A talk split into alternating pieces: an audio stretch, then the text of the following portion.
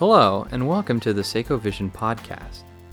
Today we'll be talking about the nine eye care practice specific revenue metrics you should be tracking in 2017. Practice analytics are essential for every eye care practice.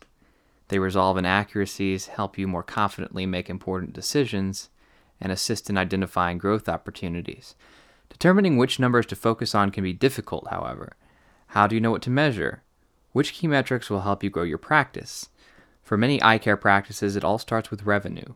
Once you can identify areas for revenue growth, it will help you identify growth opportunities in other areas.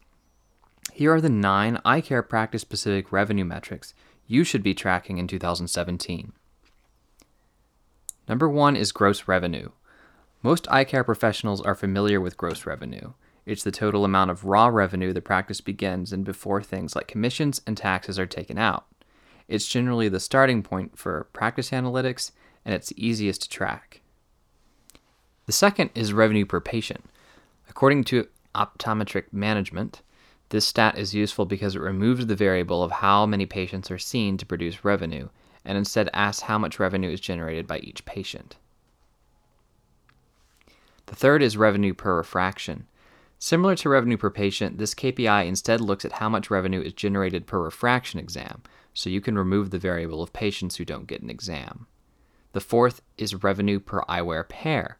This measures the median sale amount per pair of eyeglasses at your practice. Because this is usually the leading source of revenue, improving the average sale will have a dramatic favorable impact on financial performance, according to the Management and Business Academy for Eye Care Professionals. The fifth is revenue per contact lens fitting. This is the revenue you are generating per contact lens fitting, according to optometric management.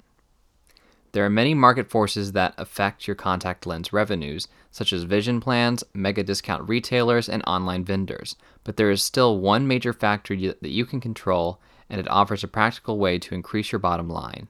It's the efficiency of the fitting process itself. The sixth is revenue per medical patient. As the American Optometric Association states, medical eye care accounts for 17% of total patient visits at 17% of revenue. The seventh is adjusted revenue. What is your total gross revenue minus deductions? This gives you a more accurate look at how your practice is doing overall financially. The eighth is adjusted revenue per refraction. Similar to revenue per refraction, this KPI instead looks at how much revenue is generated per refraction exam minus deductions. The ninth is adjusted revenue per patient. Similar to actual revenue per patient, this KPI instead looks at how much revenue is generated per patient minus deductions as well. Of course, once you start tracking all these KPIs, you'll need somewhere to organize them and bring them up for review. That's where Practice Analytics software steps in. The right one will have all the tools, metrics, and reports needed to help you not only grow revenue, but improve capture rate, sales, and more. To learn more about Glimpse, an analytics software program designed for eye care professionals, download the guide at www.seikovision.com/resources. Thank you for listening.